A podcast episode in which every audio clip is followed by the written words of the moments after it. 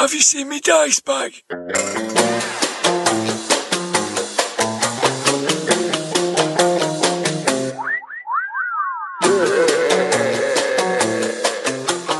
Grognard Files. Hello, my name is Dirk the Dice, and this is the Grognard Files podcast, where we talk bobbins about tabletop RPGs from back in the day and today. I'm coming live from my den here in the heart of northwest of England, and I'm completely and utterly surrounded by my stuff, new stuff that's been delivered from Santa's sack. I'm recording this on the day after Christmas Day 2021, or Boxing Day, as we refer to it in the UK. Here on my right is the great library of RPGs and my Grognard files. Here on my left is the ridiculous homemade shrine to the actor Caroline Munro. I'll, uh, I'll just give it a tap. Ah, yes, the eternal champion has appeared as herself in The Cellar Room. This year on the TV channel Talking Pictures, she's been introducing classics from Hammer and others, providing some personal reflections on the production and the people who were involved in the films. Great to see her getting all nostalgic. And we're getting all nostalgic about 2021 in this podcast and awarding the Groggies, our annual awards to the gaming stuff that's caught our attention in 2021. In many ways, this year has been stranger than the strange year that went before it. In 2020, there was a certain comfort in the collective shared experience of doom. But in 2021, it became more stratified and weird. We've all had to deal with the strange fallout of the pandemic, the loss of loved ones, helping those close to us deal with the anxiety of the situation, and remembering to look after ourselves in the process. Playing games and connecting with friends online has continued to be my escape and creative nourishment. In the latter part of the year, playing face to face at conventions reminded me how energizing the experience can be, and I'm now longing to return to it on a regular basis. I find that motivating and keeps me optimistic for the new year. In this episode includes me and resident rules lawyer Blythe discussing some of the highlights of 2021 and giving away prizes. One of the recipients of a special award last year was Paul Mitchener, the creator of Liminal RPG and landlord of the virtual pub, the Mitchester Arms. His role in creating a community of gamers who meet weekly in the pub has provided tremendous support for many during the current unpleasantness. We've invited him to provide his first, last, and everything. He also brought along his uke to accompany this podcast. I'll be back at the end to say a quick adios, but until then, ramblers, let's get rambling.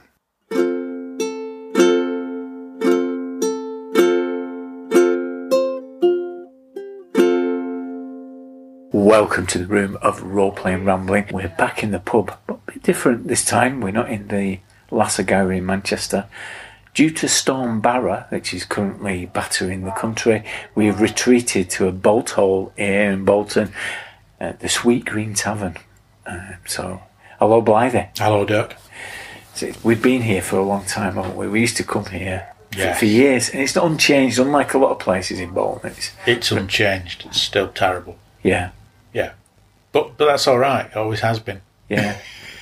Because the rest of uh, the rest of Bolton's gone downhill, but this was at the bottom of the hill to begin with. So the Hill to begin with it, you know, and it stayed there, but that's all right because we know what we're getting, don't we? We know what we're getting. we know it's fine. again, It's fine.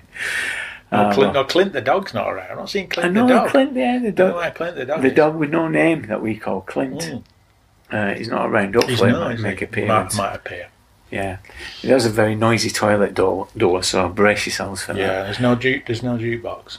It's very quiet, isn't it? Yeah, but there, there, there are some random uh, songs that come on every so often. Every so yeah, occasionally. Yeah, so Yeah. brace yourselves for that as well. In the background, you might suddenly hear "Smells Like Teen Spirit" or Yeah. something bursts up. So try and concentrate on what we're saying and not trying to work out what's going on in the background. and there's a couple of old ladies battling about the prices at Lidl, I think, as we came in as well, weren't there? Well, last time I went to the bar, they were arguing about whether you could have cocktails on draft. Right. You know, like a cocktail, but but like on draft, so you don't mix it; it's just ready done. One, Right. one of them insisted you could. She'd had some in Spain in Benidorm. Yeah. The other one said that's ridiculous. It's not a cocktail. If you're doing that, it's not a cocktail. That's just stupid. And I don't know where I stand on that. I mean, I'm not a fan of cocktails, so I don't really care. But I don't know where I stand on it. It, it, it is interesting that pre-made cocktail. I do have quite a bit to drink. I've had quite a bit of milk stout. And I think I think I quite fight. Well, you whispering they're not going to come and They fight. might do. Might hear me. Well, they look like hearing's not very good, but they, they could come and start a fight. You know, you never They know do, what happens. do nearly starting a fight with each other over the cocktails. No, the pre-mixed cocktail. Yeah. It is a great existential question, isn't it? When does Well, a I- cocktail yeah, and I- become I- a cocktail? I, I think with a co- t- to be honest, I think with a cocktail, you- you want you want the guy behind the bar or the girl behind the bar to make the cocktail, don't you? That's kind of the part of the thing, isn't it? You Like the theatre. part of the theatre of it. Yeah, should do that shaky, whatever that thing did he shake, whatever that is. Yeah. Do that. Do all that stuff. Very efficient to have it pre-done, though, isn't It it? is, but I don't. I don't think it. I think it takes away some of the very, very nature of the cocktail if you're doing that.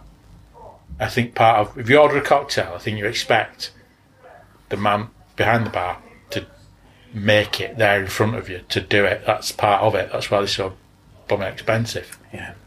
Do you think we should just go over and just add our No, weight to her? no, because he'd probably punch us. That's the kind of place it is.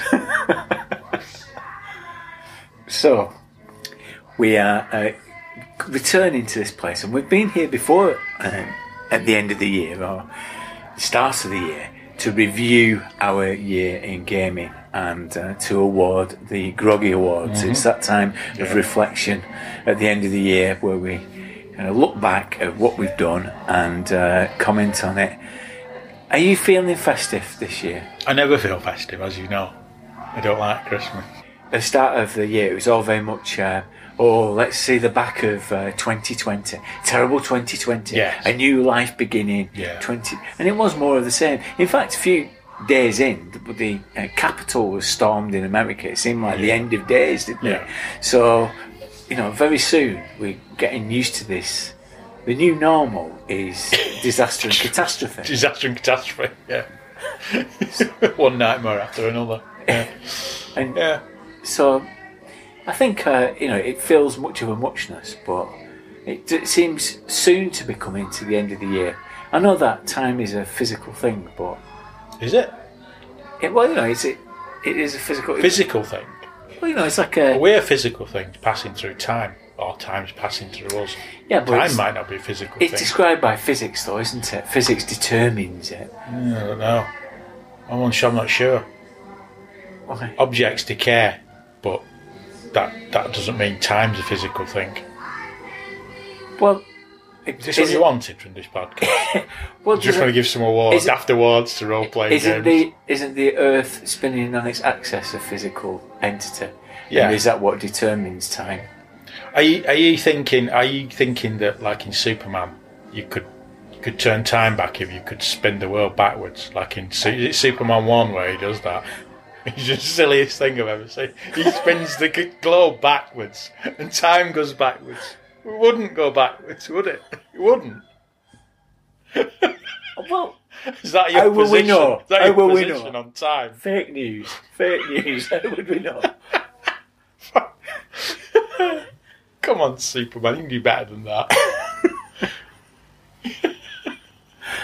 Well, uh, just wait until that San Andreas fault is uh, is going, and we're relying on Was somebody. it Superman three? I don't know. which- Superman one. It's Superman. Is it. Superman one? Is Yeah. it? Yeah. Yeah. He turns back time, and Yeah. as as like Cher wanted to do. if you could turn back time, well, Superman can. Eh, yeah. Well, we're going to turn back time. See what I did there? I'm going to don my leotard and put my underpants on the outside of my pants and turn the physical globe Sing on a battleship. I think people are switching off in the droves now. what is he? What's he going to do? Job it's a podcast. You can't see anything. and we'll turn back time and uh, review the year and look back on the year. So at this point, I always look at the numbers. Let's have a look at the You numbers. You do like the numbers, don't you? You surprise me with this because you're very hand wavy as a games master, but you do like your numbers, don't you? and numbers, yeah. I You do. try, try and keep an account of what we've been playing and how long we've been playing it. So, um, it, I feel, again, this is whether it's physical or transcendental. I feel like I've played less this year than the previous year, Yeah. Yeah, but it turns out it's about the same. about the same. 225 hours. Yeah, you probably got to factor in. There was a bit of a lean period in August, wasn't there? I think over summer where people started doing things again, and some of the gaming stopped. But then we've had conventions, haven't we? Yeah. For Grogmeet, we've had Owlbear, which bumps bumps it up a bit because you're playing all day, aren't you? You've been two games at Owlbear, you're playing like four at Grogmeet if you include Go Play. So that probably offsets it a little bit. Yeah. bolsters it a little bit this year. There was that feeling, wasn't there, in July of the world waking up and Yeah, people yeah. pointing towards other commitments, Yeah. which meant that online play diminished. But you're right, we started doing some in life play, face to face play. Um, quite quite funny though. I think over summer where people people sort of said, "Oh well, you know, the world's waking up again. We'll we'll do other things," and then everyone sort of thought, or we certainly thought, "Oh, I just don't want to do other things. I don't really have any other things to do, do I? Let's do some gaming." I remember a kind of weird panicky moment in July and August where I don't think I played a game for two weeks, and I got a bit twitchy, and then played some games, and, and, and almost everyone felt the same. We all thought, hey, the world's opening up. Let's go out there into the real world and enjoy the real world, which we've been denied for so long. But what we really mean is, we want to just carry on gaming on a screen, but with the option of going outside if we want to. But we're not going to take that option. We're just going to carry on gaming. That's what we did. yeah. And what is different this year is um, last year we did 35 different systems, 35 different games. And I think consciously this year we deliberately took the view that we were going to do fewer game systems, but still 27 different systems, which is quite, a lot, isn't it's it? quite a lot, yeah. Yeah. But, it, but, it's, but it's less, isn't it? Than, It is less. It is less. what was it the year before? Um, it was uh, 35. I've found myself kind of zeroing in on certain systems and certain games and thinking these are the systems for me. Five or six games that I could name you that I keep going back to. You know, Yeah, because that's the other thing that I, when I look at this list, it comes out to me is that there's very few games that we haven't played before in previous years. yeah, So what we've done is gone back to some of the games that we've played before and played more of them, rather than going to the shelf and saying let's pick off a and new in, one. yeah, and it's interesting, isn't it? How high I I ran this year, and I never thought I'd run it. I ran Seventh Sea. I ran Seventh Sea. Yeah, yeah. After years of looking at that rule book and thinking, how does this work? I'm not quite sure. It ran 7th Sea as Yeah. one of the one shot. And it was, surprisingly, it went very well. I thought it went very well. It went better than I imagined it would because it is a peculiar system. Um, but whilst it went very well, there was a sense in which I thought, do I run one more of that? Because it still felt a bit bumpy. And I knew that if I ran it again and again, I'd have to do another two or three sessions that were like bumpy sessions. And I'm not sure I could be bothered. yes, I'm not sure I had the energy to, to cope with it. I could default back to something I know. yeah. But it might be something that you do come back to at Yeah. a later date. Yeah, yeah. But af- having done it, it was good, wasn't it? It It, did. did. it surprised me how, how well it, it ran um, when it because they say it's a very odd, very odd system. But it does support that swashbuckling style, doesn't Yeah. it? And the setting's good as well, isn't Yeah, it? it is good. let's put a, a line in the sand now and put a marker down to say we haven't done a Savage Worlds podcast, and people have said you've talked about po- Yeah, Savage we Worlds. And, play loads of it, and we love it, and we don't- never done Yeah. a podcast on it. No. So, past three years, it's been our go-to system, and we haven't Yeah, done yeah. a podcast dedicated to it. Yeah. So we'll do that at some point next Yeah. year. So that's Yeah, yeah. That, that's one thing. Let's have a look at the awards, and Okay. I've got the spurious golden envelope.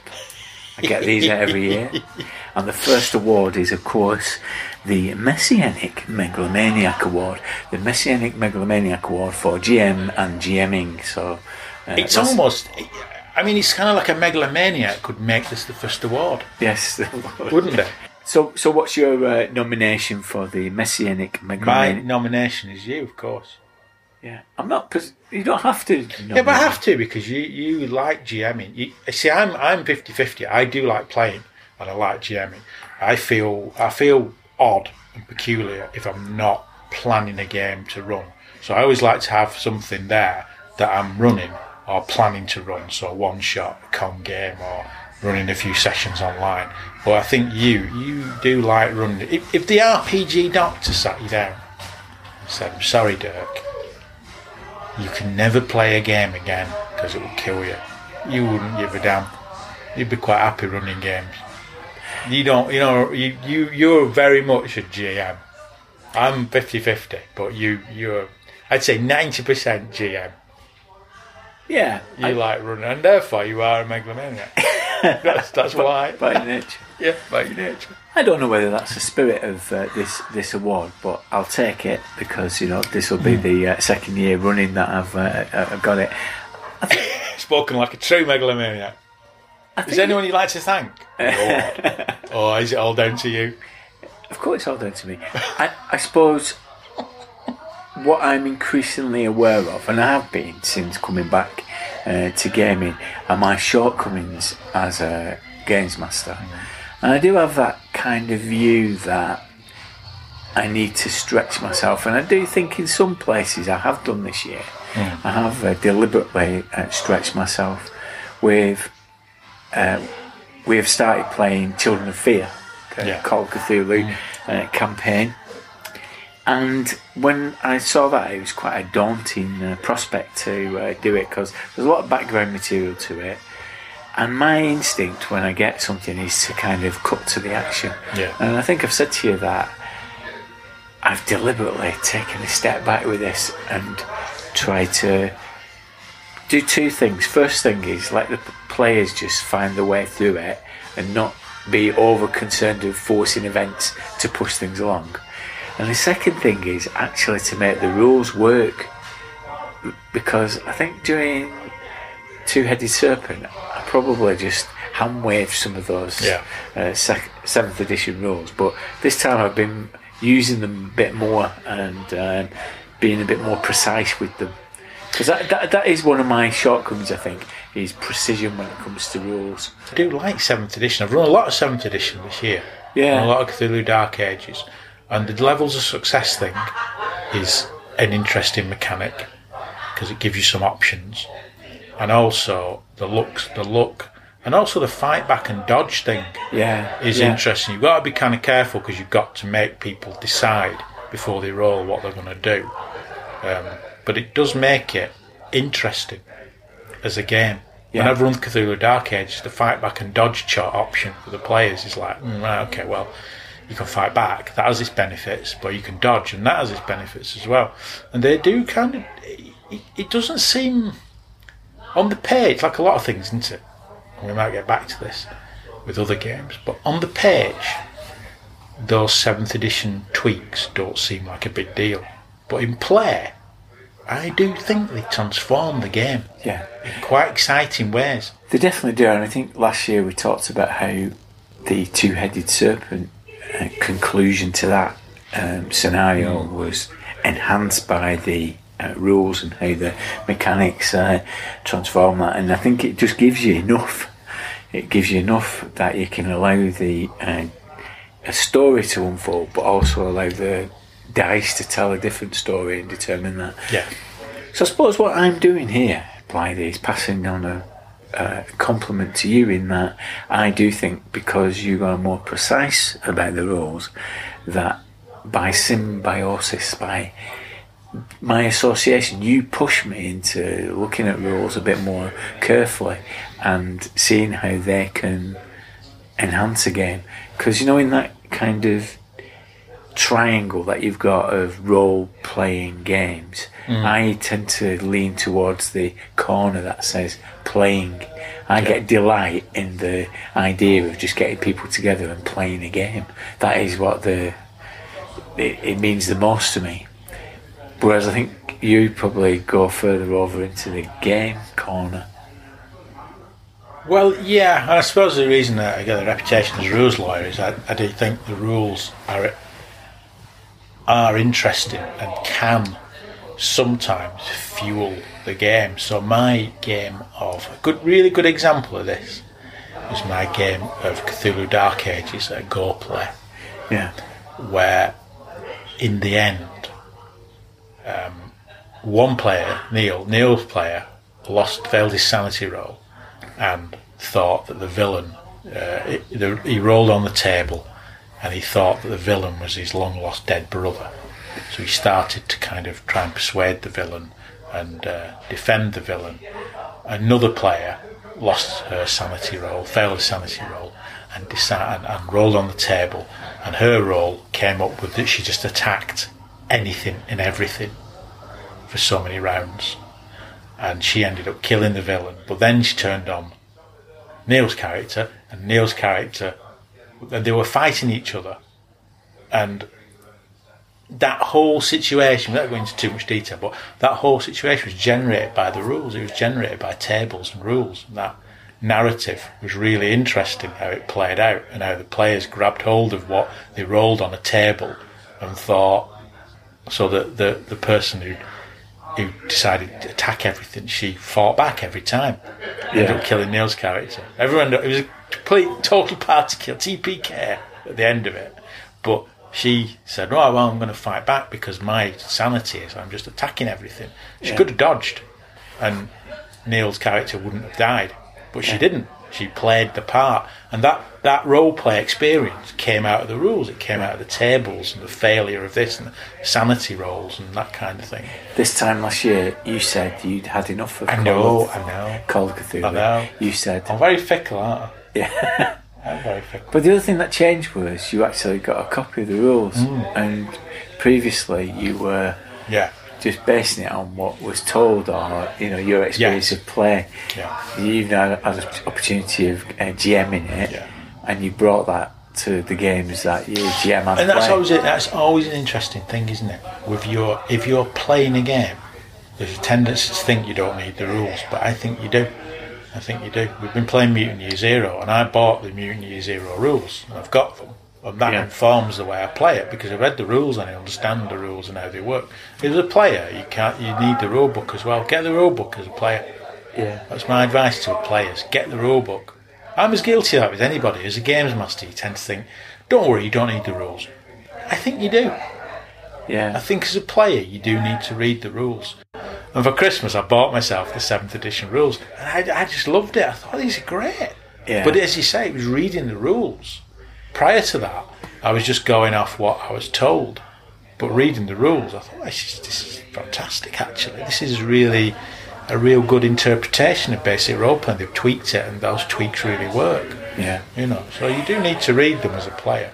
So what I'm saying is that I might be the, you know, obsessive, megalomaniac, messianic figure as a games master, but that's only possible because you are the consummate player, and by symbiosis, working together like some weird uh, Jerry Cornelius hybrid. the eternal champion of role playing games. It works somehow. Uh, Do we have to share the award then? Uh, well, we, let's see who I'm nominating yet. Oh, go on. All right. Yeah, you on. nominating yourself? Oh, no, I'm not. I'm, I'm going to nominate um, the White Hounds campaign, Oh, okay. and there will be a number of people who are listening to this Yeah. who will have heard of the White Hounds campaign, and they would have participated in it because this is a project by uh, Clarkey, Andrew Clark, Kehaar. Uh, people know him on uh, Twitter uh, and other places. He was uh, formerly the host of Dissecting World podcast, and he had this project where he post-apocalyptic Tenerife. Yeah. He imposed a hex map over Tenerife and said that it had been subject to a disaster. And he's had several group, groups of players. I think there's at least five groups of players that throughout the year, in uh, groups of uh, six, so six players, and he's dropped them on a hex on that Tenerife map, and together they've populated the hex that they're on and the surrounding uh, environment and who the neighbours are using uh, war game uh, techniques. And he's done that throughout the year, and I participated in one of those. And uh, for one thing, so he gets he gets points because what an amazing project to put nearly 30 people or throughout the year through this uh, this experience. And the other thing is is that the world building it, that first session zero is like nothing else that I've experienced. So we went round the table and uh, it, the virtual table, I should say, and everybody had to contribute their ideas of what this civilization was. So this tribe was. So there was 18 in our tribe, and we represented uh, six people. We were based on a golf course in uh, Tenerife, and um, we were next to the Siam Water Park, and so. And we had some goat herders on one side, and on the other side there was a group of Vikings because in Tenerife there's a novelty Viking galleon, and these group set up as like Vikings. It had a combination of being incredibly realistic and precise. So Clarky will tell you what a specific gun does and what the ammunition Oh, yeah, is yeah. And what the title of the gun is and uh, the weight of it and the all the stuff that just has no interest to me whatsoever. but somehow this combination of being incredibly precise and also extraordinarily eccentric was great. We played this um, group that believed in this golf course that believed that rapture was going to come. And if only we could recover these certain objects, we had this thing called the kundal, and the kundal was telling us it would light up every so often and tell us these things that we had to go out and get. So things like um, uh, a Christopher Columbus statue, a, a tinfoil hat, um, and we thought we were the first battalion. And I believed I had a copy of uh, Allen Ginsberg Howl, and I believed I was magic, but I wasn't. You know, it was just every time I encountered somebody, I would strip naked. Much like real life, yeah, to be fair. strip naked and start reciting stuff from Howl. it was an extraordinary experience to be part of that that collective experience. So are you, are you nominating him for Megalomaniac? I'm not, I'm not even megalomaniac because what a bold and hmm. ambitious thing. Does it appeal to you doing something like that? It does. It appeals to me, yeah. And I have met Andrew, and I think he probably is a megalomaniac. so yeah, you could give him that award. It's very, but I mean, and he won't object, will he? Because he's a megalomaniac. Whoever wins this award never objects because No. they're a megalomaniac. So they, they think it, it's their right. Okay, let's uh, open up the uh, envelope. Apparently, open up the envelope. And it's uh, Andrew Clark for the White Hounds campaign. Well, done. Well Andrew. done. Well done.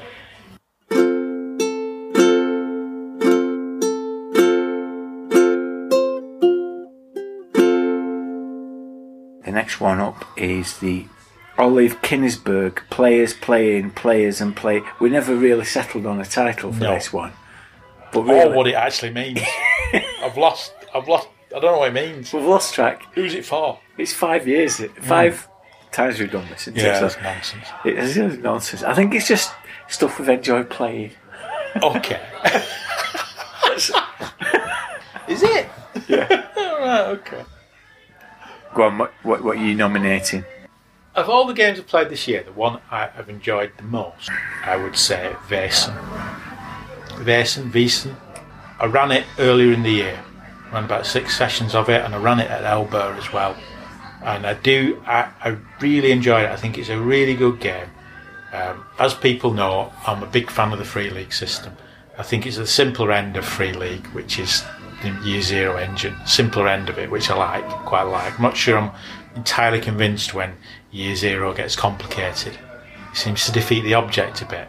So the great thing about it is it's simple. Why are you complicating it? But anyway, Vaesen is a bit like Tales from the Loop, simpler end of it. Uh, very, very atmospheric. Great monsters. Great kind of atmosphere to it. Um, and also, interestingly, um, it has a structure to it as a game. So it has a structure in terms of, you know, you get invited to solve a mystery. You live in this castle, invited to solve a mystery. You can prepare for the mystery and try and get some extra dice with a bit of preparation. Then you go on a journey, and in the journey you can do things. You know, you journey to the location where the mystery is, and during the journey you can do certain things to help yourself, and then you know that kind of thing.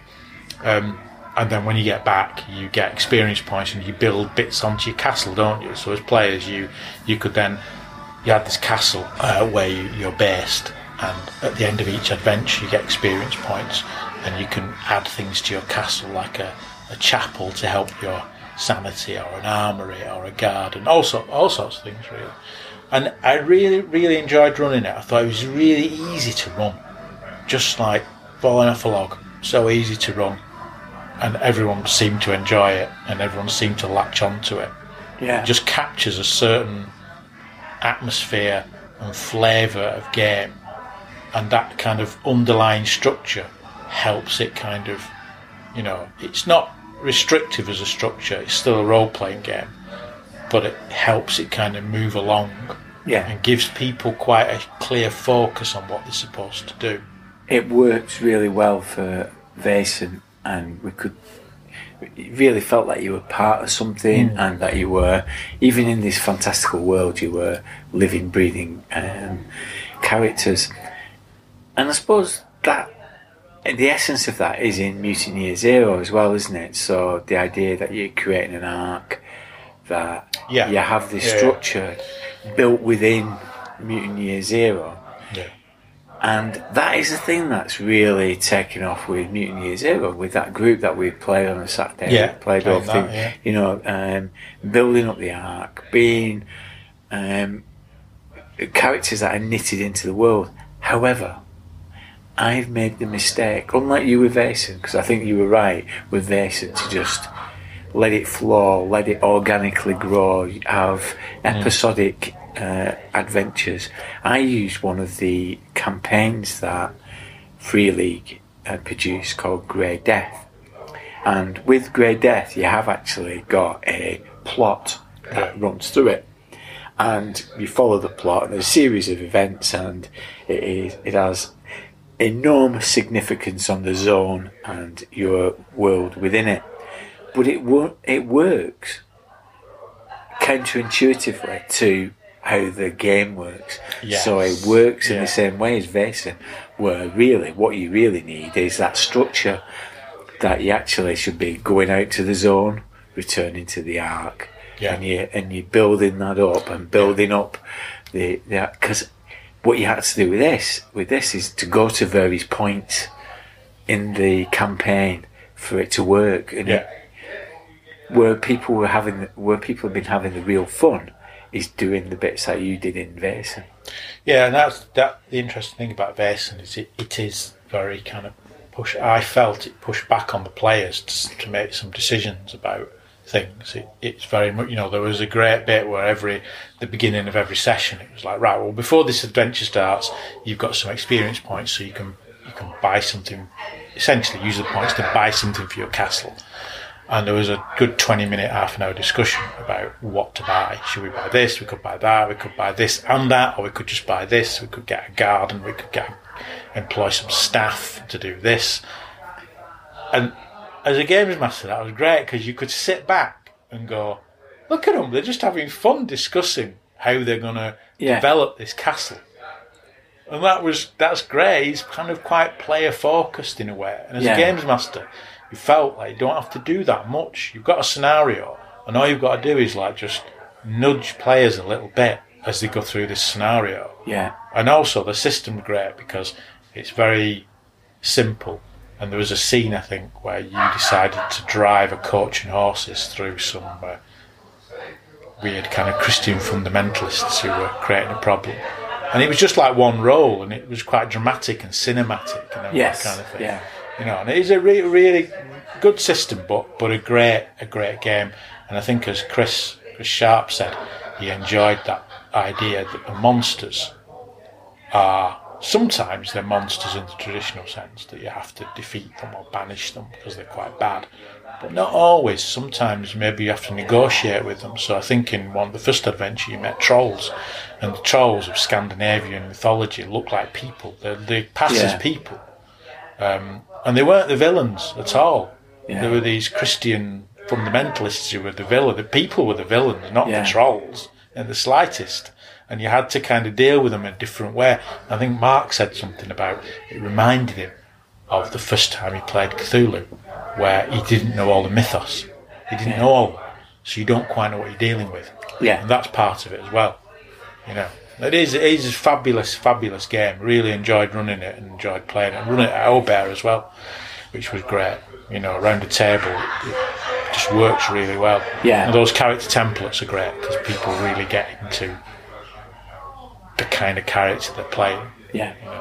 And I think if I was running Mutant Year Zero again, I would play it like you were doing Vaesen because, you know, th- these long periods in the uh, campaign where, you, you know, for the Grey Death campaign where you're outside of the Ark and travelling and doing long journeys and going really overstretching the where, where you can go to. I mean, you're given a device, this uh, Rhino drone, which allows you to move through the zone quicker.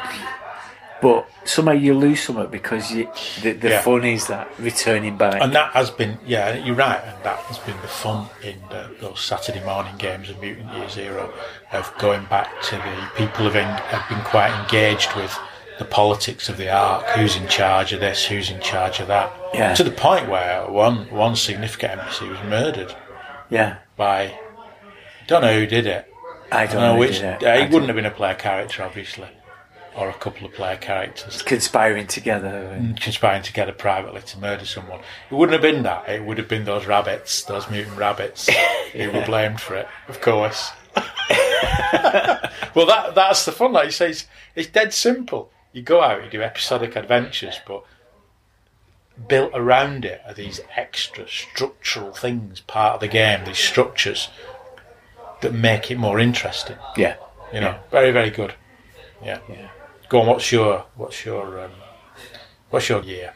So, other than um, Savage Worlds, the game I played the most of this year is uh, Dragon Quest. So, we Ah, did a, yeah. a couple of podcasts about it earlier in the year, and I've enjoyed going back to uh, Dragon Quest. I've been playing. I, I thought I was signing up for a one shot uh, back in uh, August of last year uh, with Colin Spears, but I'm part of a group now. I'm part of a group that every fortnight meets on a Thursday playing uh, Dragon Quest. And uh, what Colin's been doing is revisiting some of the old adventures that played in White Dwarf and elsewhere. And we actually did Irilian. We played Irilian. I've never done it before but we didn't play it in AD&D. We actually did it um, using the Dragon Quest uh, rules, and um, I've enjoyed uh, doing that. And because it's got a bit of a nostalgic uh, tint, tint to it. I think what I've enjoyed the most about it is playing with a different group of players at a different pace that I'm used to. Yeah. Because you know, normally when we get together online, it is like, let's go for it. Yeah, we're quite pacey, aren't we? We kind of get get through it like quite sort of like a movie, or like cinematically. Cut to Yeah. this, cut to that. Right, let's make it interesting. Yeah, do this, mo- do that. Yeah, bang, bang, bang. Yeah, Let's move it, move it along. yeah, And this is uh, much more calmer pace. It's a much more um, deliberate pa- pace where this is a group of um, people who, I mean, I'm an outsider almost, but the pe- group of people who played together at university or they've met each other, friends of uh, Colin, and you know, there's like little interjections of uh, Monty Python sketches and uh, in jokes that they're sharing, and they'll take a break to relate an anecdote, and that is very different from that. That's the kind of game that you would play around a table with friends, Yeah. but you wouldn't do online. So I've enjoyed that experience, um, but also the old school experience of um, things like gathering up your uh, arrows and being very concerned about the rate of fire of a weapon and actually what do going back to what we were saying to before what do the rules actually say about this? How do the rules actually work? A fascinating experience um, to be part of that group Yeah, it's inter- it, it was interesting that isn't it? The different styles of play because you know we we've been running, I've been running some old school essentials and that has things like ammo and torch, how long a torch lasts, but. There's a bit of me. I was tempted to kind of wave, hand wave it away. I can't be bothered. Yeah. With, I can't be bothered with that. You know, can't be bothered with it. Again you've really tried to stick to the letter of uh, old school essentials haven't you I've took the letter of old school essential. I've stuck to the letter of the scenario as well. You know, I've, it's like a dungeon crawl. I've stuck to the scenario, and it's kind of interesting to do it as as written, straight. I, so to you're, you're dying we, we've not encountered a wandering monster yet have we No, no, you keep wanting. I keep wanting to roll a one or a two on a d6. You never do. yeah we've avoided this uh, No, wandering monster Some of them are not exciting either. But if you do encounter one, it'll be like a, I don't know, like a mushroom or something. Magical mushroom pops out of a wall. I think one of them is. That's all it'll be. I found playing old school essentials. Um, I'm playing the I'm playing the magic user, the wizard. It, it's at the same time kind of wonderful and great, nostalgic, and I'm enjoying it, but also incredibly frustrating. and the reason I find it frustrating, it, I'm enjoying it. Don't don't don't get me wrong. I'm frustrated because I do feel like it is something I've got to beat. It, it's almost like a puzzle. adversarial quality to it. Yeah, Yeah, yeah. I think, like you said, it's not necessarily me as a games master that's been adversarial, but the dungeon. Because it's uh, we're doing the incandescent grottos, aren't we? Yeah. Which is one of the um, one of the kind was one of the Kickstarter things, um, and it's it, it's fair to say it's a I suppose it's a mega dungeon um, of sorts. It's a big it's a big dungeon. It's not your five room dungeon. It's none of that nonsense. It's a proper dungeon. As in, Yeah. If you go this way, you go that way. Different things will happen to you. Um, but yeah, it does. It does have that quality where it's if you put a foot wrong, you could be dissolved in acid. Yeah, Yeah, yeah, there were yeah. bit, there are bits like where you've got to be very very cautious. You do have to prod the floor with your ten foot pole and do that kind of thing. And I think like you said, it's not me as a games master being adversarial. It's the scenario. The dungeon is your Yeah. enemy. As people say, the map is your enemy. The dungeon is your enemy, isn't it? This is a dangerous place, and it's not going to give you any kind of quarter. If you open that door with a trap on it, Doesn't suit me as a player. Doesn't No. I've got lo- I know. it's only a matter of time, isn't it? I've got a low impulse control. I think the first I remember you, you used your sleep spell in the first 10 minutes, and everyone was very cross at you. What have you done that for? We might need that. You idiot. but there were kobolds and I wanted to no, no you, talked to them. Murdered them in their sleep. yeah.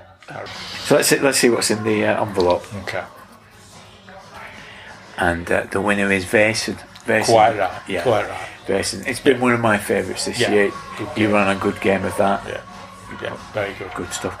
Right, let's just have a, a break uh, and refresh our glasses. Believe it or not, uh, ladies and gentlemen, we're actually going back to the 90s. The beer is so poor in here, we're actually drinking Stella It's Artois. not bad. Stella Artois. Stella Artois. The podcast is brought to you today by Stella Artois. Reassuringly expensive. It's Not that expensive in Bolton. Three quid a pint.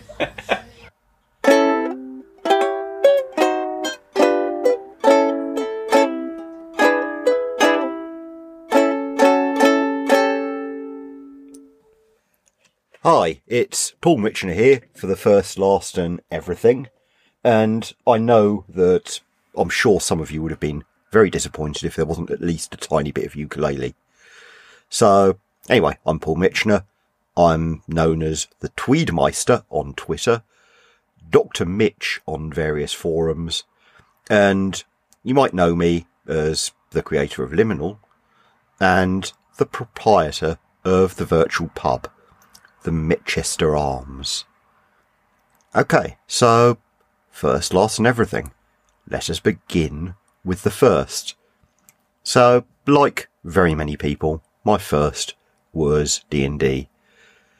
Specifically, the D&D, actually basic and expert boxed sets, which I bought at school around the age of 13, 14, after saving my pocket money and buying them from someone actually also called Paul in the year above me. And this older kid, it soon transpired, wanted me to DM a game. So yes, I was a DM before I was a player. So this drew me in. I mean, I knew the Fighting Fantasy game books. Maybe that's a real first. So quite rapidly, I went through the choose your own adventure type things, got some sort of hang of this, and then created my own thing, which was a wilderness trek across a desert full of undead. In this desert, there was also a stream uh, carrying water, which paralyzed anyone who accidentally dipped in as a nice puzzle for the players. And for some reason, in the middle of nowhere in this desert, there was a magic item shop and, of course, a mage selling magic items.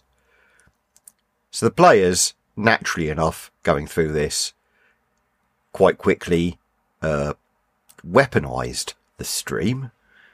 You know, they bottled this paralysis water, used it to knock out the mage and rob his shop.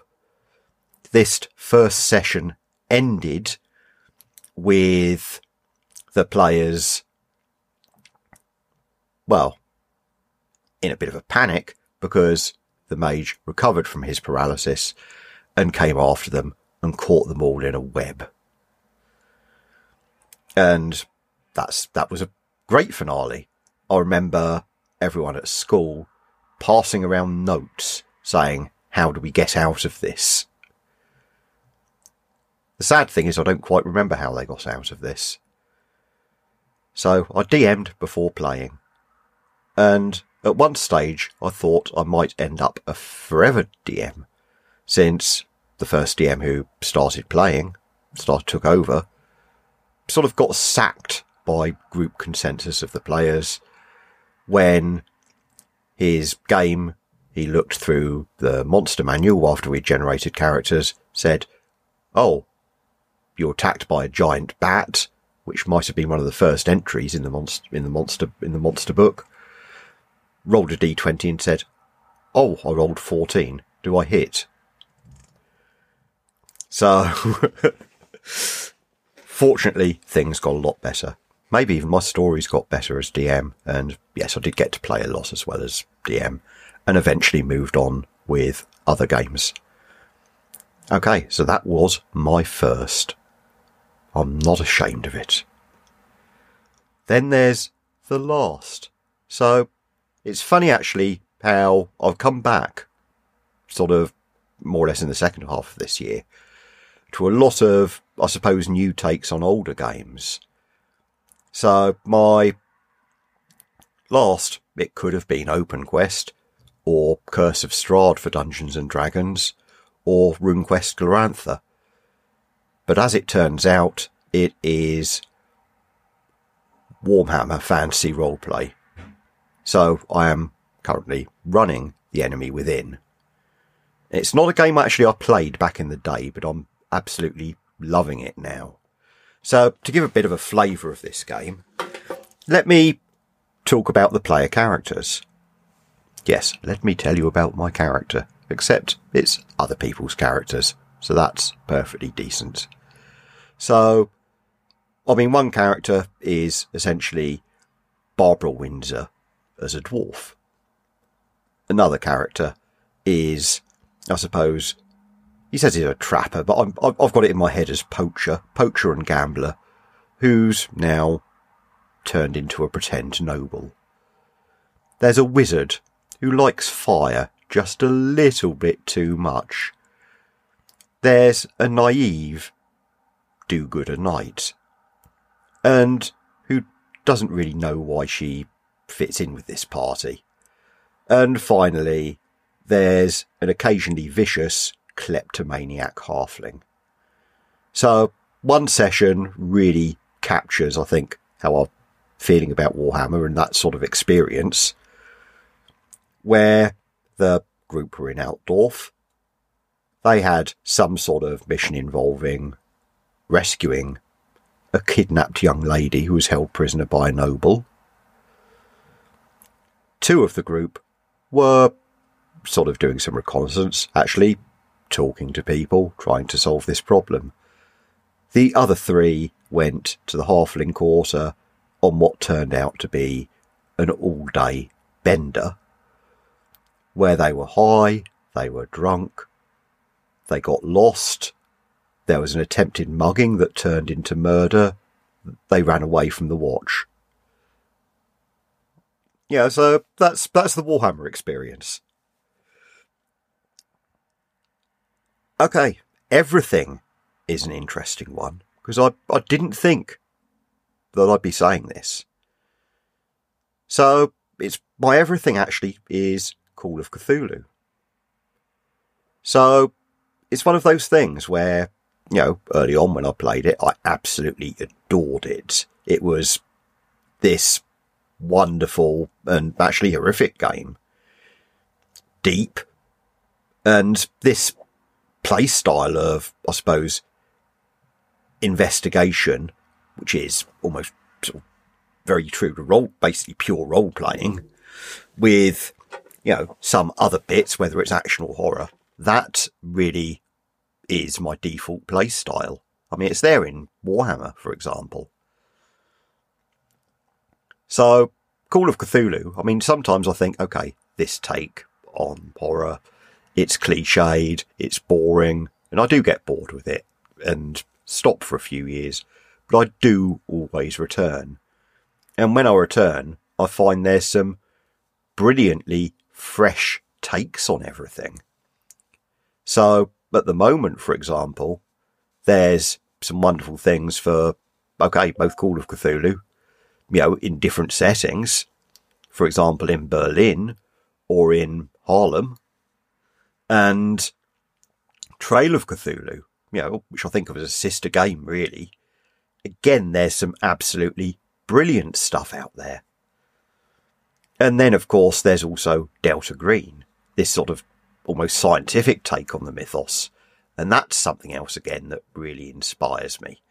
So there's some, again, this type of reinvention, fresh takes on it, playing with the whole thing, that really does keep bringing me back to it. And again, it's on pause, but it's resuming in the new year, and that's something I'm really looking forward to. I'm playing through the Eternal Lies campaign, which is brilliantly atmospheric. You know, we've just, I mean, the last sort of block of sessions, we finished dealing with Los Angeles, which was just so horribly and wonderfully seedy. So this is all great stuff. You know, I love it. Okay, so that's just focusing on one thing. It's not the only thing, but that's the point of the everything game, right? I've got to say just one thing. Okay, I've rambled on for nearly 10 whole minutes. So I think that's enough from me. So back to the main part of the podcast. But thank you very much for listening.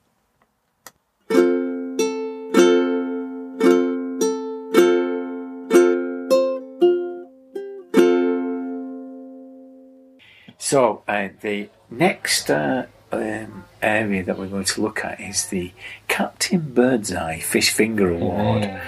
That and this we we won't go into the fish finger thing here because No, no. If you don't know now, you never will. No. And so what this is is all the things that we would like to stop in Yeah. 2022. We're We're restricting limited- ourselves to gaming yeah. as opposed to Well, let's start. Well, let's start because the first one isn't. It, it's gaming adjacent, but it's uh, it's Blythe's curse. Blythe's oh curse. man, what a oh. This was What have you done? What have you done to be cursed? I don't know. To give you the background, we had where I live, we had a spate of short-lived power cuts, right? Short-lived power cuts, and I rang the people up who. This is part of the problem. This isn't a gaming issue. This is who's in charge of electricity now. I've no idea. I say like, who's in charge of it? I'd say in, in, in this country, it's probably the French, probably in charge. Well, uh, yeah, he wasn't French, the guy. French. French taxpayers actually. Possibly. Yeah. But anyway, I don't know who's in charge of our electricity. But anyway, I rang up the people in charge, Northern Power, whoever it, whoever it is. You're you making know. it up now. I'm, well, I feel like I am because I don't know. It, it might change hands. It might, Could is change it- is hands it all the time. No, they've gone. There you They're- go. they're there you go, Margaret Thatcher. Privatising uh, public utilities makes makes things better for the consumer. I think not. Yes. I think not. Anyway, Well- I rang up the people and I, I said, keep getting these power cuts. And they said, oh, yeah, don't worry. Um, we can't, there's a, there'll be a fracture, right? There'll be a fracture in the power cable near your house. And every so often, this fracture interrupts the power supply. And it will come back on. It will come back on eventually. It's only going to be short lived, don't worry. But because it's just a fracture, we cannot detect. We cannot detect where it is. These were his words. Don't worry, because at some point it will blow, and you'll have no power at all. And that point we'll be able to detect it. yeah. Great, fantastic. so at some point, the damn thing's going to go, and we're like off the grid for, for hours, days. But the good thing is they'll be able to detect it. Every cloud, Blythe. Every cloud. Every- Now, when do you think? When do this is where it comes to gaming? When do you think it blew? I tell you before you answer. I tell you about about an hour into my grog meetish game online in April. Yeah. Old school essentials set in the Midlands, power cut. So did, how did you get around it then? So Well, what I did, I tethered. the, i- uh, the sensible thing would just be to cancel it, postpone it. the sensible thing. I didn't do that because I'm not sensible. But what I did, I, well, I, I, the thing is, I felt I felt an obligation on the players. I felt I felt really bad because I thought, oh god, the power's gone. But of course, at this point, I'm thinking it'll come back on in ten minutes. Yeah. Because it's just a fracture. And it's just this fracture. I didn't know it had blown. I Yeah. didn't know it had completely bloody gone. So I tethered it through my phone and that was creaky, but sort of worked. But it did it did spoil it because I was constantly. Because of course the thing is, the power didn't come back on. You know, it went on hour after hour. So you'll battery life. The battery's going, the battery on the laptop's going, the battery on the had a break. This is the irony. We had a break. It came back on during the break. And plugged back in and I said to everyone, Great news, it's come back on and it went back off. Oh God. Oh. It was awful. So at that point you postponed it. No, You- no, I carried on. no. I managed to get through it. I managed to get through the uh, OSE Old School Essentials Midlands game. I managed to get through the game I was running. Then in the afternoon, I was due to play uh, Cthulhu Dark Ages. Um, James Holloway, one of the writers, fantastic. Power came back on. Came back on. Brilliant. That's great. Brilliant. Came back on. So it wasn't the fracture. Well, we'll see. it came back on. And I joined James's game. Great setup, Middle Ages, set in the Middle East in the Middle Ages. Great setup. I thought, "Oh, I really enjoy this. And I said to everyone, now, I must warn you, the power here has been a bit iffy. Might go off again. And almost as the word, as I said that, it went off again. I just said to James, sorry, I'm going to have to quit. I, I, I don't think it's fair on the other players. Because, of course, when you tether it through your phone, it's sometimes it's just not as good. The internet connection was a bit ropey. So I just quit in the end. But what a day. What a day. So Oh, how close was this to you cancelling a game because your house was flooded? Oh, there was that as well, wasn't there? When we were playing Verse and I had to cancel a game because the house, yeah, a pipe burst in the house. That was the other curse, wasn't it? I went into the kitchen and there was there was water pouring, hot water pouring out from under the sink. And yeah, there's this. This is is this a role playing podcast or a plumbing podcast? so I can put it's like a DIY podcast. This it talks about like power cuts and now the, the flexi pipe underneath had corroded. Right. It got burst. And there was hot water. It was a hot water pipe coming out, so the boiler was on full. Hot water coming out all over the kitchen floor, and I had to turn the hot water off. Like a like an idiot. I didn't think to turn turn the electricity off or turn the. I, I got to get under the thing in hot water to try and turn the damn thing off. Oh, what a nightmare! And I had to get a plumber. And then there's the locust. When did the locust come? Plague of frogs. well, we won't talk about that. But to be fair, the, the electricity was, was a real that was a real nightmare, and also it made you realise how how fragile online gaming is. Yeah. You know, if you lose your internet or you lose your electricity, you are genuinely screwed. it was awful, and then, and do you know what is strange about it? The sense of guilt, particularly. I felt a bit guilty in James's game because I had to bail out. You know, as if I wanted to reassure him. I really think your scenario sounds great. I'm really looking forward to this. It's not you, it's me. You know, it's my it's my electricity supply. I'm not making this up. You know, there's a sense of guilt as a player, Yeah. but also the, the overwhelming guilt as games master. My job is to entertain you for a morning, and I can't because my electricity's gone, and that somehow is a failing on my part. But there you go. Okay, next thing that's going to be nominated for the Fish Finger Award, Yeah. Captain Birdseye Fish Finger Award, is Stars and Wishes. Stars and Wishes. You know what Stars and Wishes are? That sounds like a talent show on ITV. Stars and Wishes. Simon Cowell's new new invention. This is a thing I've heard a lot of over the last uh, year on podcasts, but also I've heard it debated in, hmm. when, you know, when we've gone on conventions, it's been great to go to conventions, people talking about this idea of turning to your players Yeah. and saying, okay, what are the stars of this session and hmm. what are your wishes? And the idea is to get feedback. So, what did you like about it and what would you like to see more of? Okay. Now, to me, it's one of those things. To you as a megalomaniac. me as a You're not going to ask anybody. you get what you're given. What are you giving? Get what you're given, you'll like it. Yeah, you can have any colour as long as it's black. You know, Yeah. that, kind of, that kind of approach. I, I don't know though. Is it part of that insidious thing that kind of happens where management speak infiltrates Yeah. Mm. gaming? Because there's a lot of said this before, haven't we? Like middle managers um, tend to do quite well in role playing because there's kind of a crossover of skills, isn't there?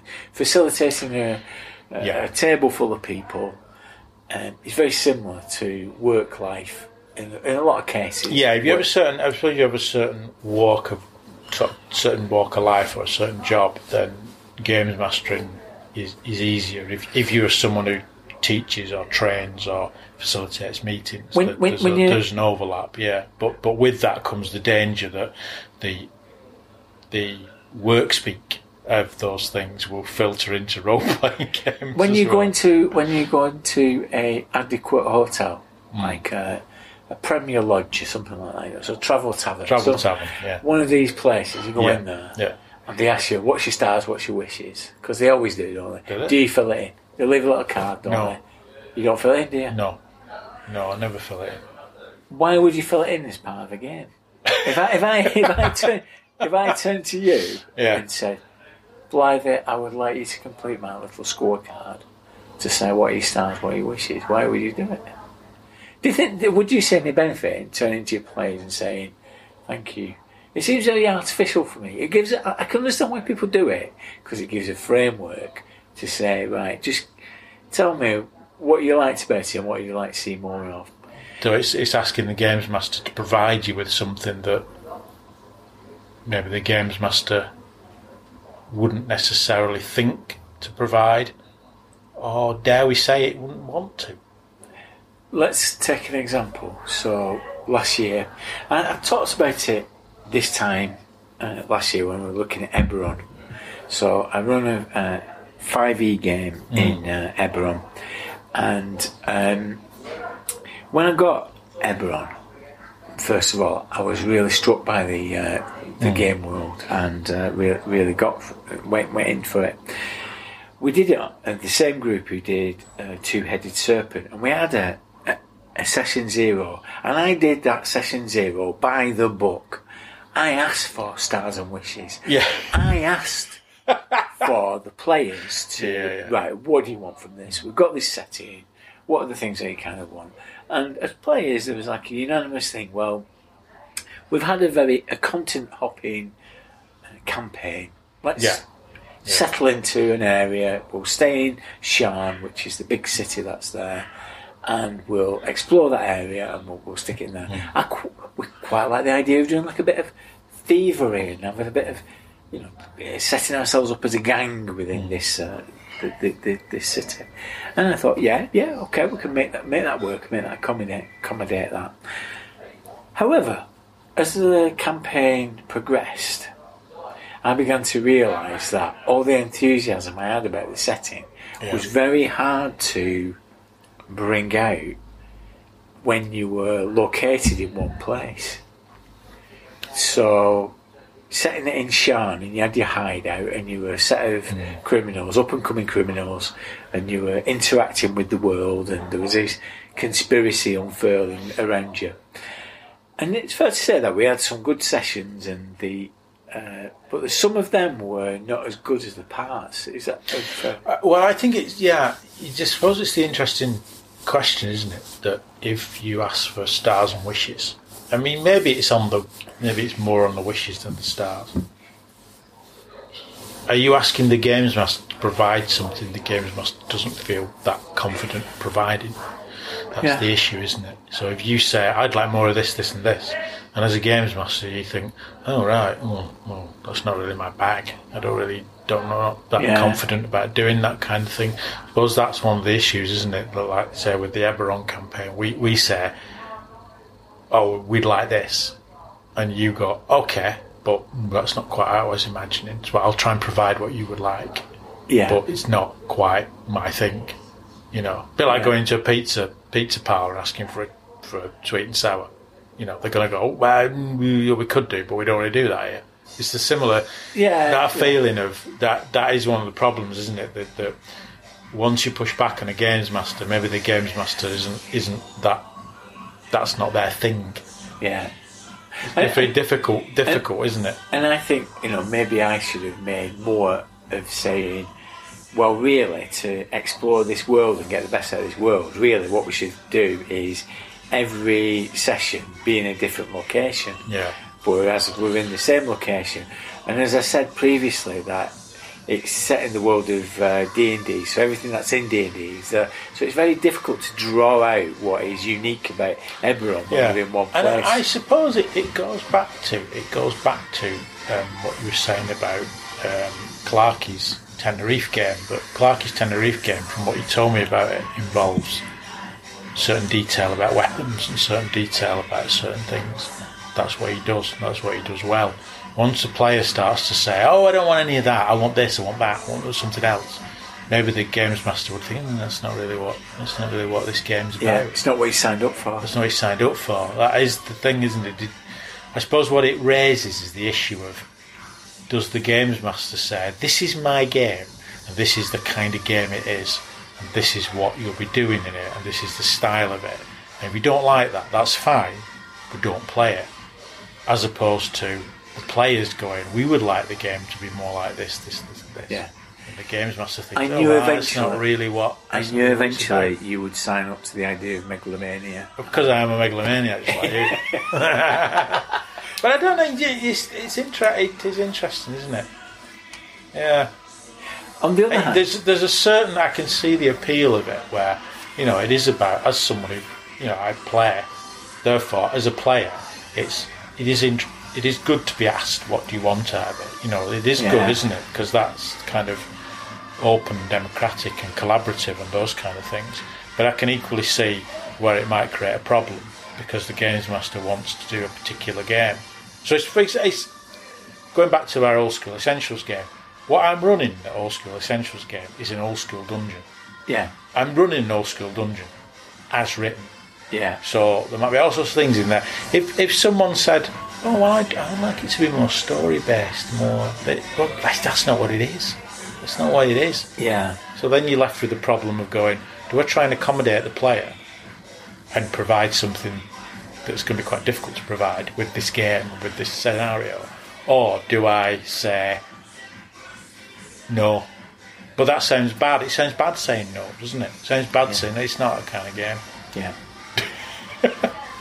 On the other hand, uh, I was going to say that uh, after a one shot that I did of uh, Kongum Planet of the Apes, I did ask the players for stars and wishes, and they gave me some very good feedback on how I could tweak it for the next sample. So I can see the benefits of it. But I There think benefit. I can see the benefits to it. But I, I, suppose, it I suppose what I object to is the pernicious infiltration of middle management speak Yeah, yeah. into the world of gaming because I'd Yeah. like to have a separation between. Yeah, I, I'm with you on that. I, I know what you mean. It's not the principle of asking players what they want, but once you start to inv- invoke management speak, And, and, and, it and suggest Yeah, it as yeah. like a structured way of facilitating the table. You start thinking, yeah, yeah, yeah, but that's work. That's yeah, wanna- you, you've brought part of my job into gaming. I like to keep it separate. Yeah, Yeah, leave yeah. it out. Yeah, yeah, yeah.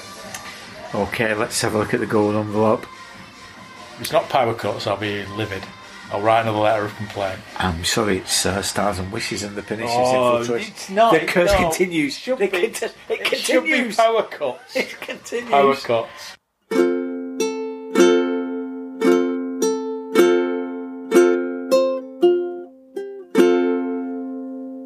The next uh, category is the new kid on the top, the tabletop. The new kid on the top, the tabletop.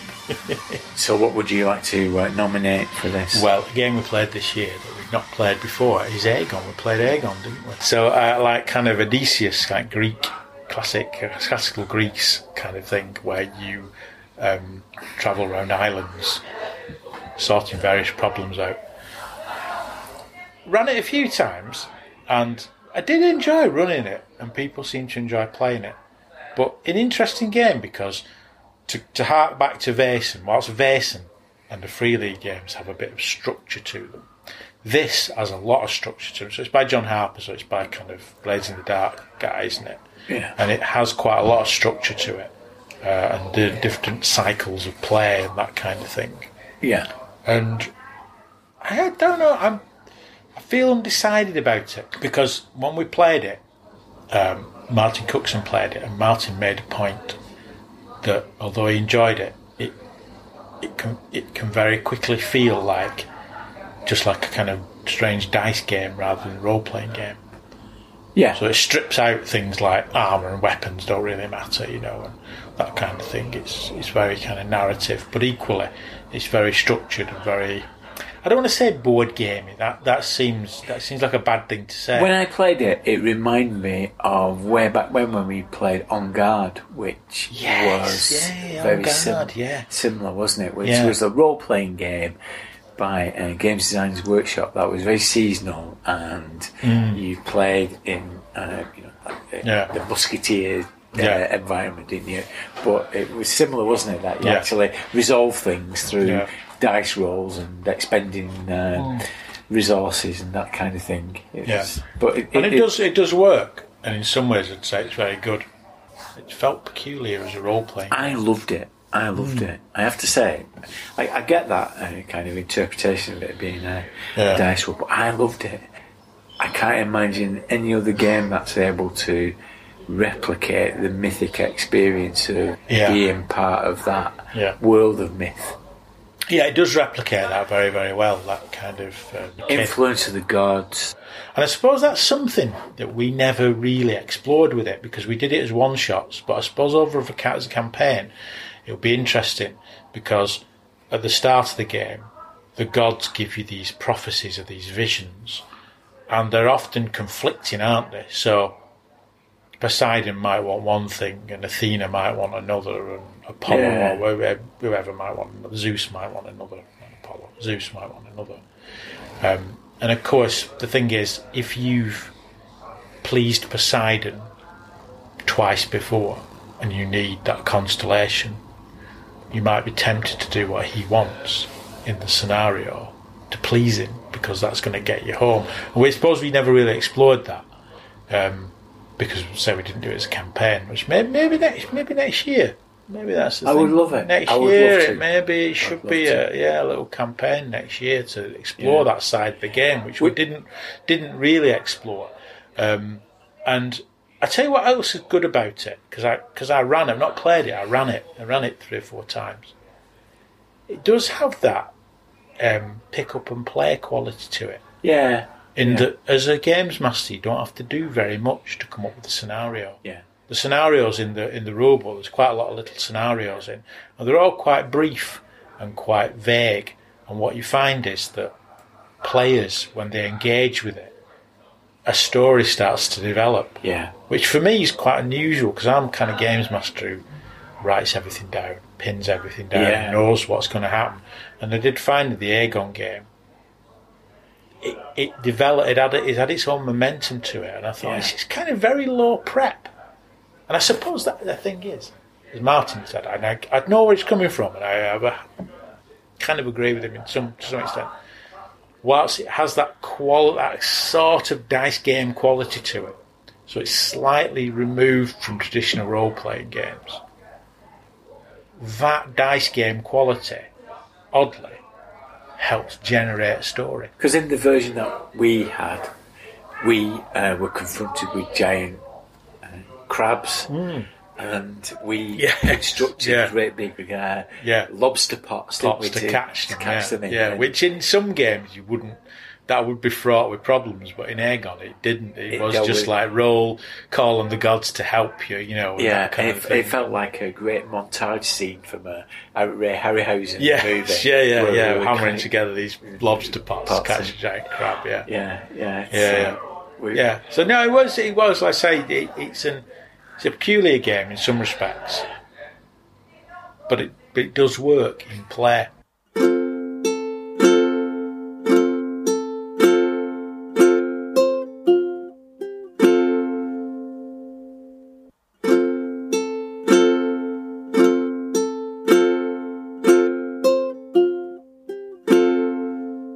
At this point, we paused and got in another round of Stella Artois. When we returned to the discussion, one of the old ladies, probably off her bits on the pre-mixed Sex on the Beach, decided to put on Dean Martin and Helen O'Connell singing, How do you like your eggs in the morning? It was too loud to battle with, so here's a summary of what I said. I nominated Spire.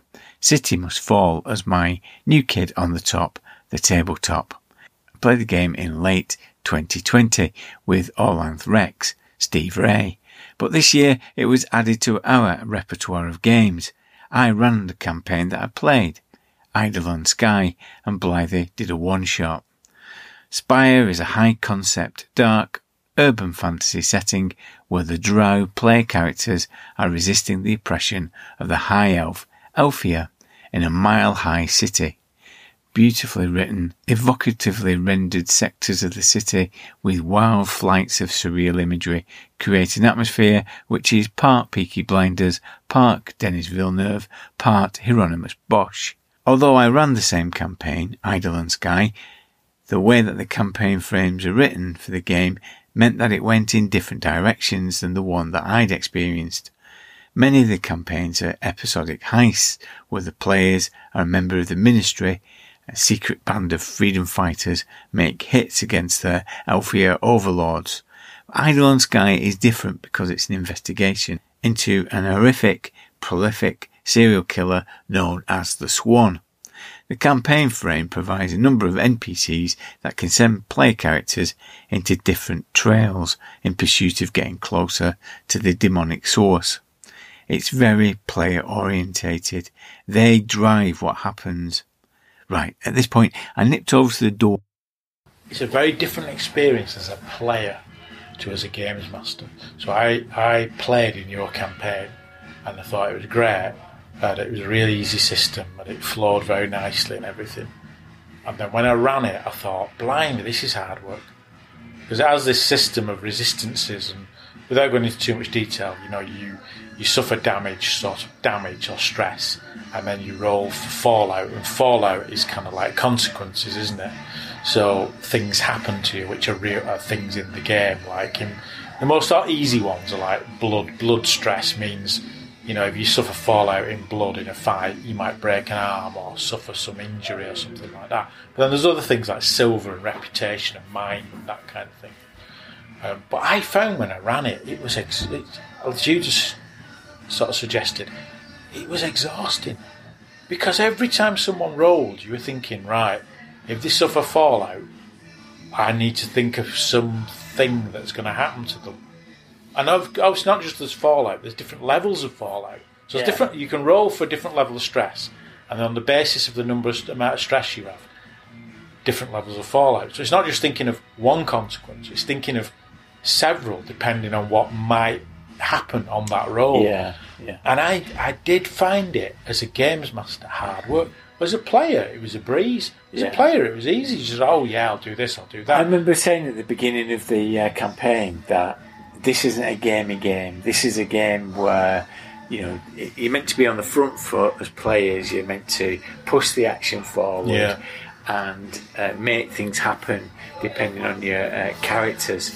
I think the way you ran it, you did it slightly differently, didn't you? You kind of went into the rules a little bit more different. Yeah, a, a bit more fuller and uh, use the rules to try and shape the game. I just don't think that the rules can bear the weight of uh, what it's trying to do. I think it's one of those where you've just got to accept that actually most of it's going to be talky talky stuff yes. And Yes. the rules are just going to come in when Yeah. you need to resolve I- something. I know what you mean, and it is it is a fantastic setting. It's very kind of inspiring, inspiring, you like that. Yeah. Um, as a setting, you read it and it's full of ideas, and and I think the the authors of the game are really talented writers. Yeah, It's very it- very it's well It's very written. evocative, isn't it? Yeah, you, know, you, you really read, well You read in the different sectors of uh, Yeah. stuff, and you read it, you just think this is fantastic. This is brilliant. But as a game, the, the The mechanics of it just it's a very. I think you're right. It's a very talky game. It's a very story game where there Yeah. should be perhaps less rolling than we're used to. Our, our instinct, or my instinct, is certainly to get people to roll for things. yeah, But I don't think it's asking you to do that because I think the rolls require so much consideration in terms of fallout and consequence and that kind of thing. yeah, that it reminded me a little bit of Fate. It adds, it's not the same system as Yeah. Fate, but it reminded me the same as the problems I had with Fate. That once you start building in consequences that you have to pluck out, of, it does suggest some, but yeah, th- there's probably not enough suggestions there. You have to pluck things out of thin air. Um, can be quite exhausting as a games master. yeah. Know. And while it's incredibly inventive when it comes to the uh, mechanics, sometimes it just feels like it's been thrown up on a flip chart, and uh, with the hope that it works. When sometimes I'm not sure whether they actually do in play. So y you're right. Some of the uh, fallout, you kind of think, yeah, I can see where that's getting at. You know, there's reputational damage and Yeah. whatever. Uh, but how does that fit into this particular situation I've come up with? It's like uh, uh, some of the uh, character traits or some of the advantages that people have. You just can't understand sometimes how they would be invoked because you can't imagine a circumstance where that would become relevant within play unless you kind of hand waved it. Yeah. And in some ways, it's the opposite of Agon. The way that I read Agon and thought, I can't see, this is going to work in play? And of course, it does work.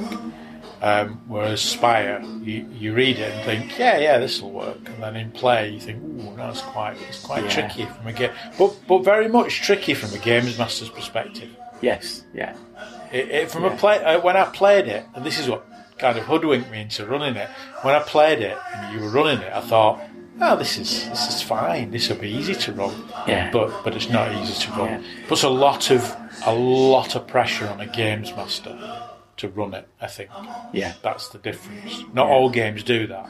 I enjoyed running it, but could only do it in two ha- two hour Yeah. bursts, and every time I started, it was a bit like uh, starting up a cold engine. And Yeah. then when people got into Yeah. it, they got into it, but it took a bit to a get lot, a going. lot of games. Whilst running a game is obviously different from playing it. There feels like a kind of even spread of work. Where, whilst I'm running this game, and it's different running it, it it doesn't feel any harder than playing it.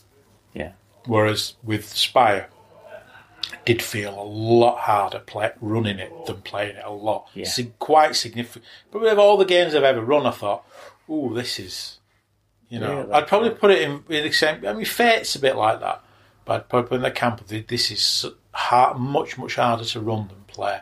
Yeah, That balance is very much tipped in favour of.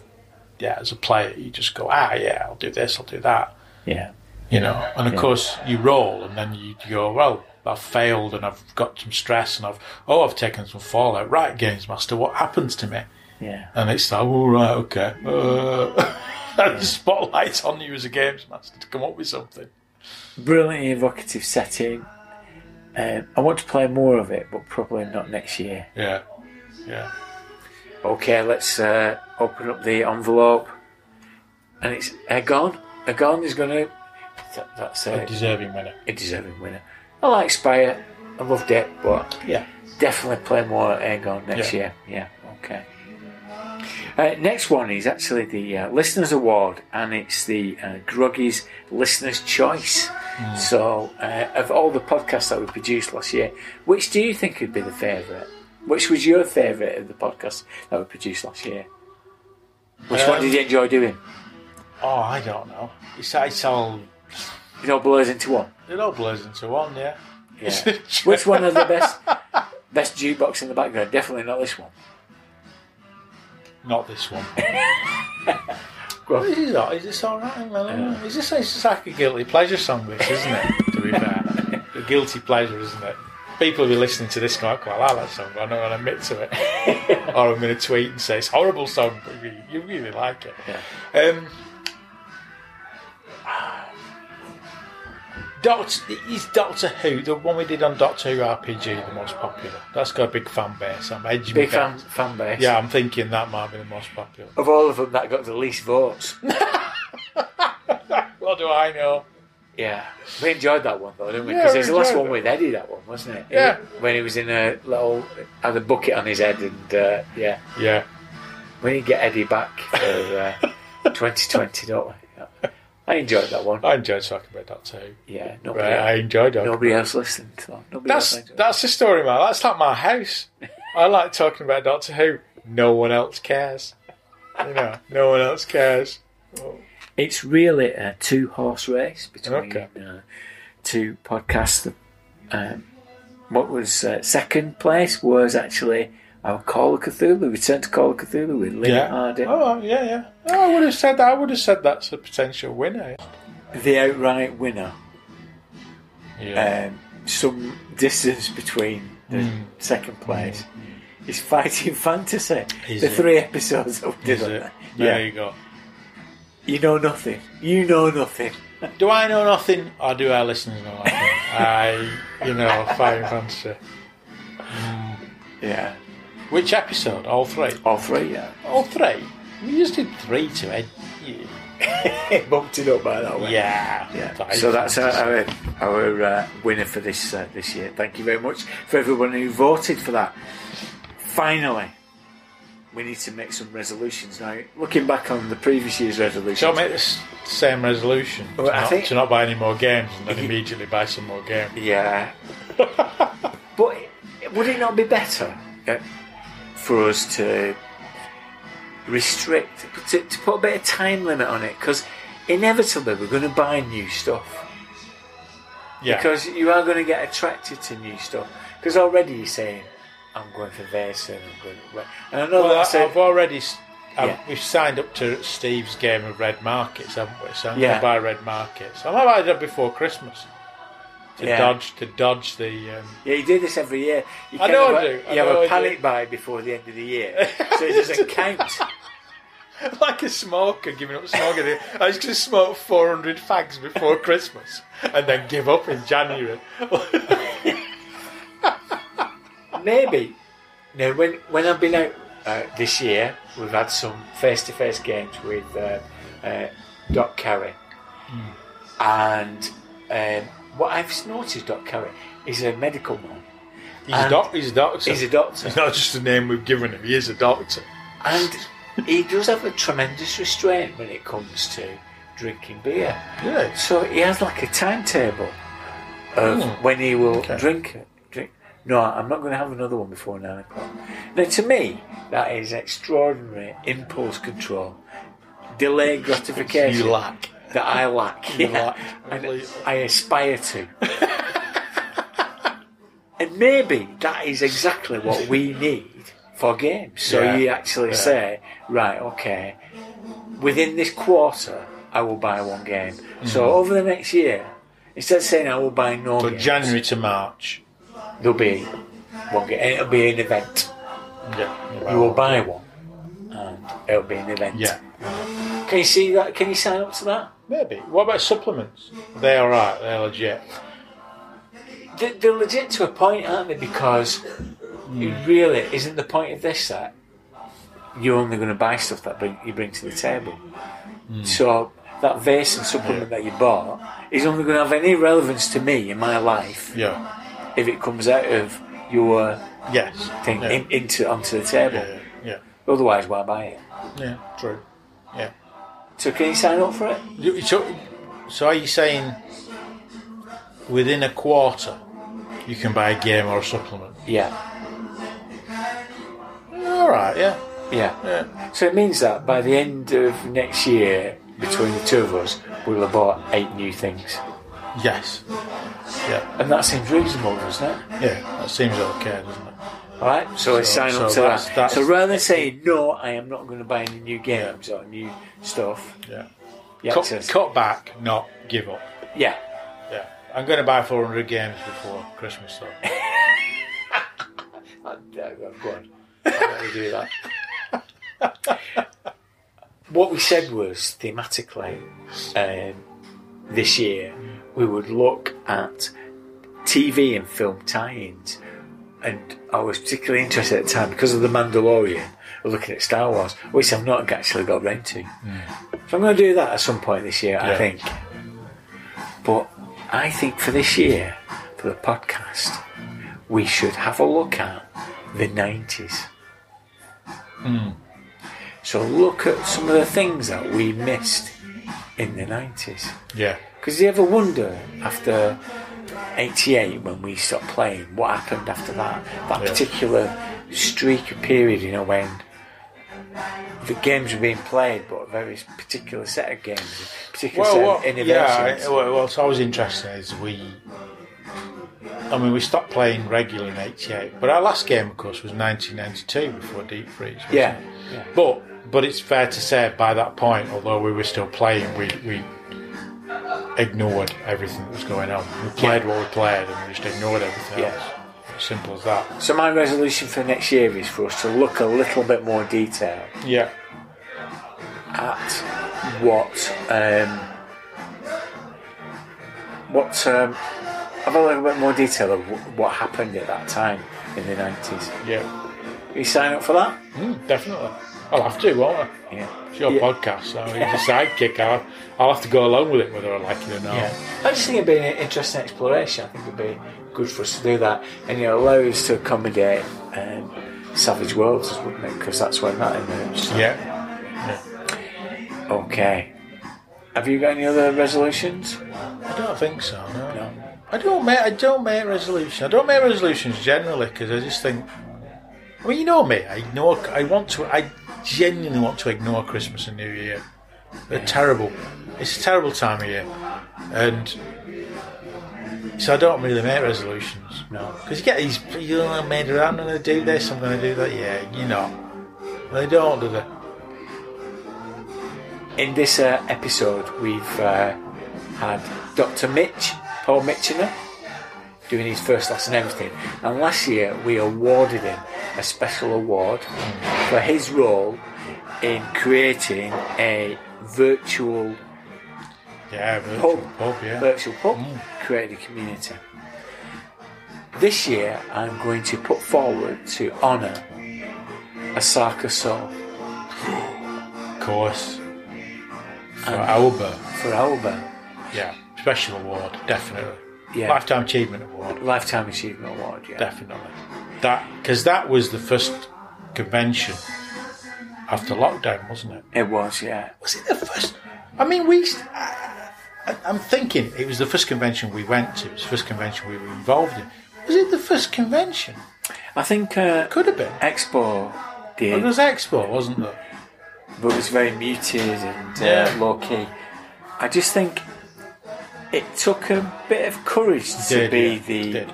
canary in the coal mine to Yes. Yeah. uh, go down No, I did. I, I thought, uh, yeah, I think you're right. It is quite brave to actually be the first one out to think, right, I'm going to organise a, a convention. It's like you say, the expo thing, slight, maybe slightly different.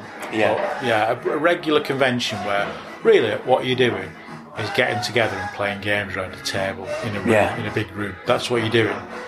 Um, So, so I think to accommodate the provisions that were required Yeah. to make sure that people could play face to face, to make sure everybody was safe, being a very genial host in and samosas.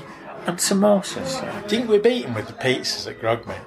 I'd like to think so. I, the only, the only thing I that think I think what what you know maybe they weren't as nice as the samosas, but certainly made up for in quantity. It's a never-ending pizzas. It was like someone had cast the create food and water spell. Who's created the create pizza spell? Yeah, it was an endless supply. Do you know what I did? I went, I went, I had some pizza. I walked back to my hotel to Yeah. drop some stuff off. Came back to Fanboy, and as I came back to Fanboy, there was a man delivering more pizza. there was a lot of pizza, but you can't beat the samosas. No, Uh, I don't think you can beat the Leamington Spa welcome. Uh, No. And just for being that glint of light after Yeah, a yeah, period of darkness. Very brave. It was, it was it was much easier for us to follow with Grogmeet after Owlbear. yeah. It felt like it, if it wasn't for Owlbear, it wouldn't have felt like Grogmeet was doable. I So think a Sarkasort, Yeah. you get a special recommendation Yeah. and commendation. commendation for uh, the yeah the Groggies. And the doggies. Uh, okay. and I think that's it, isn't it? So for another year, let's uh, toast 2022. Yeah, here's 2022. More uh, Let's hope that cut. uh, more games.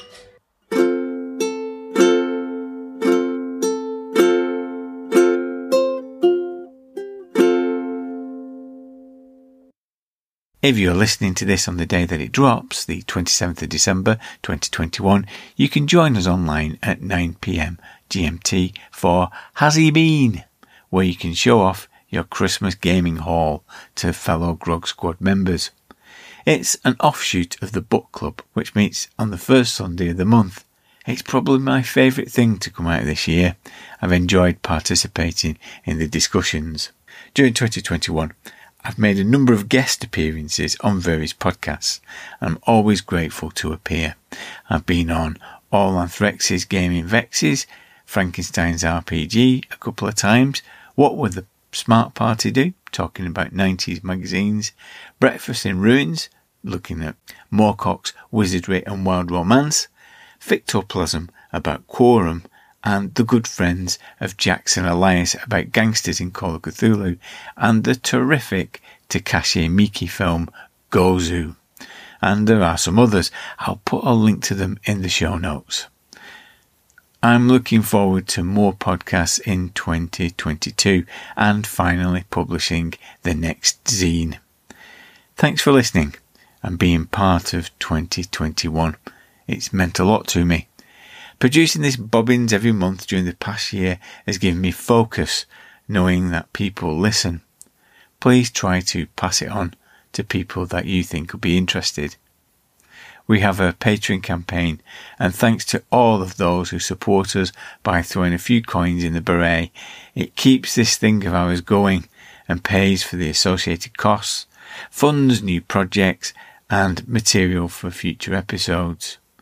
We have some comings and goings over the past couple of months, and I'll call out new supporters next time. But until then, thank you. I'm looking forward to the next one. Find your brown derby, load up your Tommy gun, and get ready for a rumpus. Yes, it'll be dropping in January 2022. I hope to see you then. Adios, amigos.